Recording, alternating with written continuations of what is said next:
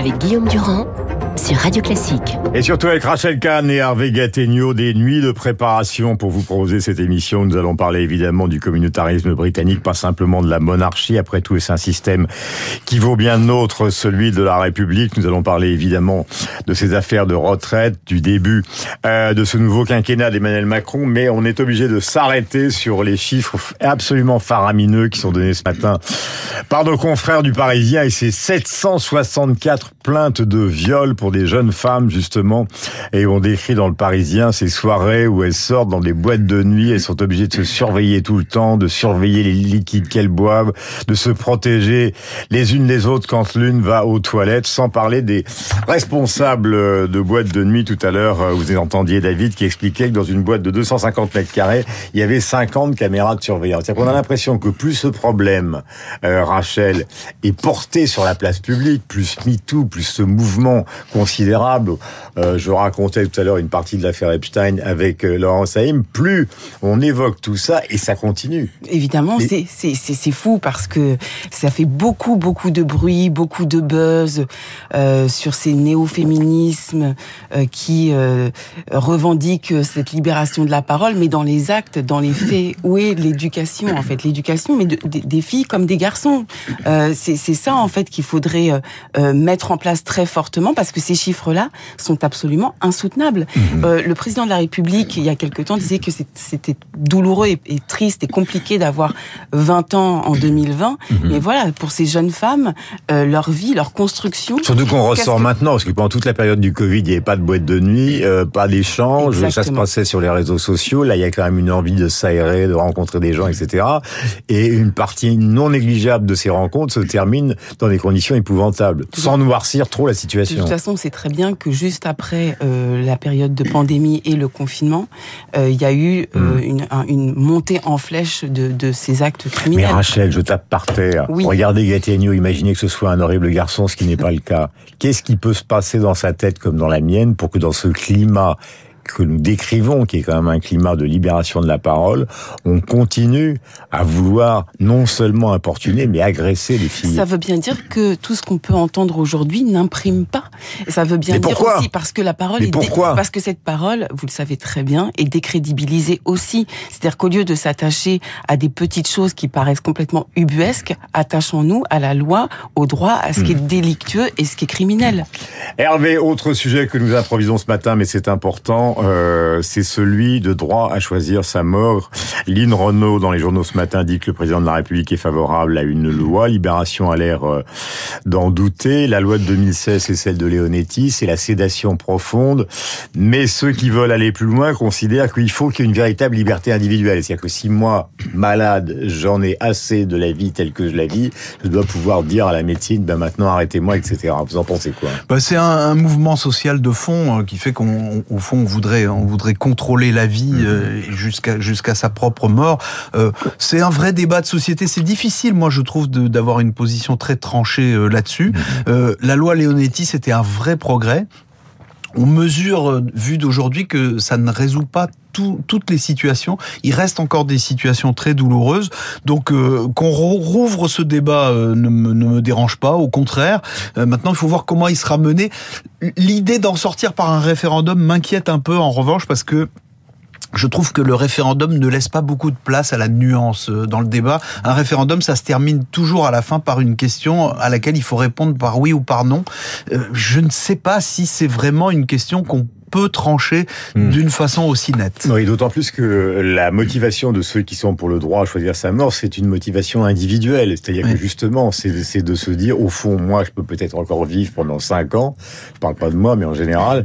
Mais les douleurs sont tellement insupportables, la vie est tellement pénalisante, tellement handicapante bien sûr, bien sûr. que c'est dans ces conditions-là que je ne veux plus vivre. Bien sûr, mais c'est le, le, choix. un destin individuel par une loi ou par un référendum, ça paraît évidemment assez contradictoire. Oui, alors au fond, c'est une question de liberté. Ouais. Donc de liberté individuelle, c'est le, le choix ultime en réalité, le, le, le, choix de sa mort. Mais voilà, on est dans une société euh, dans laquelle on s'interroge beaucoup sur la capacité à, à donner la vie mm -hmm. et euh, sur, sur les, les, moyens de donner la mort.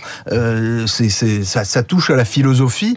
Euh, c'est pour tout ça que le, la, la, solution référendaire m'inquiète un peu. Question. Nous allons passer maintenant à la Grande-Bretagne, mais moins sur l'aspect monarchique, cérémonie, la famille, que sur l'aspect système de société. On a tous aimé la Grande-Bretagne pour des raisons qui sont très simples, c'est que c'est une monarchie pop qui a créé dans le monde entier non seulement le rock, mais, exact, mais aussi euh, Francis Bacon, David Hockney, euh, Harold Pinter. Donc il y a quand même une créativité en Grande-Bretagne qui est absolument phénoménale. Je commence par Hervé. Est-ce que vous considérez que leur système, qui est un système délibérément, j'allais dire, aristocratique, c'est-à-dire qui, qui, est fondé quand même là-dessus. On accepte la façon dont sont organisées, est organisée la société, mais aussi un système communautaire. Est-ce que vous pensez que ce système, finalement, il est aussi bien que le nôtre qu'on n'arrête pas de vanter toute la journée? Mais en tout cas, il a des vertus, et la principale vertu que j'y vois, c'est une... Rachel n'est pas d'accord, elle vous attend. c'est une coexistence pacifique entre les communautés. En France, nous avons un modèle qui, sur le papier, est merveilleux, formidable. Euh, on refuse l'idée même de communauté euh, tout en sachant que ça existe. Et du coup, ce que nous avons dans la société française, c'est une tension de plus en plus importante entre les communautés. En Angleterre, euh, quand vous vous promenez euh, dans les rues, vous ne voyez pas ça. Vous voyez même des, des policiers. Alors c'est souvent cité, mais c'est un exemple très typique. On, on voit des, des policiers euh, avec un turban. Mmh.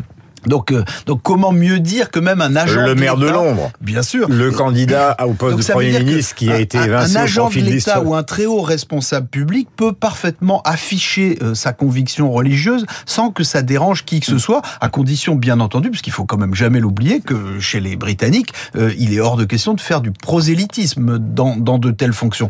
Mais néanmoins, ce modèle permet la coexistence pacifique et il permet de fait à, à quelqu'un à à, quelqu'un qui affiche une religion qui n'est pas celle de l'État, car il y a une religion d'État en, Grande-Bretagne, de devenir maire de Londres, ça dit Cannes. Nous n'en sommes pas là en France. Mais justement, c'est la, la grande question. modèle à tout le monde, mais nous n'y parvenons pas. Est-ce que vous considérez, Hervé, avant que Rachel n'enchaîne, est-ce que vous considérez que le communautarisme, euh, ça va faire hurler beaucoup de gens, facilite plus l'intégration que la République, dont on dit, euh, vous connaissez, vous vous souvenez de la thèse de Zemmour, il faut absolument arriver à, intégrer tout le monde et les obliger finalement à adopter les lois de la République. Oui ou non? Moi, je ne sais pas si c'est plus facile, euh, mais je constate que en Grande-Bretagne, ça ne fonctionne pas si mal, alors que chez nous, ça ne fonctionne pas bien. Donc euh, peut-être que plutôt que de nous interroger, enfin ou plutôt de ne pas nous interroger et de vouloir absolument affirmer et réaffirmer la supériorité de notre Ce que modèle, font tous les partis hein,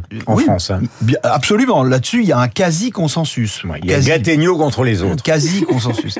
mais euh, plutôt que plutôt que de, de s'obséder avec ça, peut-être qu'on pourrait une fois de plus euh, essayer d'épouser un peu la tempérance des Britanniques, parce que leur qualité principale, avec la créativité dont vous parliez, Guillaume, c'est la tempérance. Rachel, contre. Suis, oui, bah je ne suis pas du tout d'accord en fait. C'est-à-dire moi je suis d'accord pour qu'on soit non, pas d'accord. Non, non, très bien, ah, c'est déjà ça. Euh, non, mais c'est-à-dire que vous avez vous avez dit le mot. Non, je suis d'accord avec euh, le, votre constat, le constat Enfin, de la. vous êtes d'accord, vous n'êtes pas d'accord Non, je- le constat sur le constat de la coexistence. Et c'est précisément la coexistence qui me dérange, parce que la coexistence, c'est vivre à côté.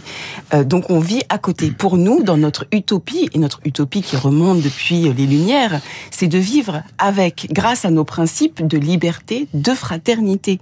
Ce principe de fraternité, pourquoi il est, il est, il- ça ne va pas en fait, C'est parce qu'il n'est pas assez mis en œuvre, parce qu'il n'est pas assez euh, compris peut-être, parce qu'il n'est pas assez appris. Le principe de laïcité euh, également, mais vivre les uns à côté des autres en s'en foutant royalement euh, de de, de l'autre, C'est l'adverbe qui convient. de l'autre communauté, n'est-ce pas? De l'autre communauté. Et surtout, le fait finalement, parce qu'il y a une coexistence, qu'il n'y a pas de mélange. Et je, ne peux pas être d'accord par rapport aussi, pardon, de ce nombrilisme par rapport à ce que je suis. C'est-à-dire que je n'aurais pas pu naître euh, dans les années 70 en Angleterre, cer- certainement, avec mon mélange. Puisque les Il faudrait peut-être que vous le. les- Je ne vous demande pas de tout avouer, mais euh, comme on est à la radio, les gens ne peuvent pas deviner le mélange. C'est quel est-il? Afro-yiddish, c'est-à-dire la Gambie, donc du Commonwealth du côté de mon père, Ouais. et des origines polonaises du côté de ma mère. et ça, c'est la France qui m'a permis d'exister et d'être d'être d'être aujourd'hui d'être en vie euh, et à la radio aujourd'hui sur Radio Classique mais avec oui, mais Rachel, mais Khan, il est maire de voilà, Londres. vous, vous faites comme si Rachel pardon mais vous faites comme si la tolérance était de l'indifférence. Euh, moi je ne crois pas qu'à Londres euh, enfin je ne connais pas par cœur l'Angleterre mais je connais assez bien Londres, je, je, ne crois pas que ce soit une ville où, où, les gens soient indifférents les uns aux autres, mais simplement ils tolèrent ce que nous avons nous de plus en plus de mal à tolérer et de fait euh, on y revient, Sadi Khan est un formidable symbole. Imaginez-vous en France un, un musulman euh, élu euh, à la tête de la municipalité parisienne. N'est pas mélangé. Nous, nous, en sommes très très loin. Je parlais d'un mélange. Je parlais de conjugaison. Je parlais de relation. Mmh. Je parlais de. de, de oui, mais vous disiez de, à, à, côté, vivre à, à côté. Vivre à côté. En Angleterre, c'est vrai qu'ils vivent à côté, mais ils vivent aussi ensemble d'une certaine non, façon. Alors, et, et, et Sadiq Khan en est un mmh. bon exemple. Nous n'avons pas l'équivalent en France. Oui, mais c'est-à-dire qu'il vit. Bon, moi, j'allais régulièrement en Angleterre puisque ma demi-sœur est anglaise, euh, suivre et notamment des festivals complètement dingues de jungle, etc. à l'époque, mmh. et je voyais bien que ces communautés vivaient à côté. Et la preuve en est, c'est que au sein des entreprises, pour que, entre guillemets, le mélange se fasse, on a instauré les quotas. Ça me dérange, moi, ces histoires de quotas, euh, parce que, au fond, c'est une obligation de fraternité. Et je ne remets pas en, en question la, la, tolérance anglaise, puisque ça, ça fait partie de, de, du protestantisme, de l'anglicanisme, de l'habeas corpus. C'est-à-dire oui, c'est consubstantiel. C'est consubstantiel. Mmh. Mais dans le même mouvement, c'est vrai que moi, j'aime ces histoires de relations, cette histoire de fraternité, et je veux encore y croire. Oui. Merci à tous les deux, Hervé Gattegno et Rachel Kahn. Ce matin, nous avons improvisé sur les actualités de la matinée, à savoir le droit à mourir. Et effectivement, ces chiffres assez effrayants concernant les viols, mais cette réflexion sur le communautarisme et la République, qui est une réflexion qui est toujours portée par les partis politiques. À chaque élection, on se retrouve évidemment avec bonheur mardi prochain, peut-être même avant. Nous avons rendez-vous avec le journal de 9h, Augustin Lefebvre. Nous allons passer en revue la bourse et évidemment la météo. Il fait toujours une de plomb dans le sud-ouest. Plus de 35 degrés. Bonne journée à tous les deux.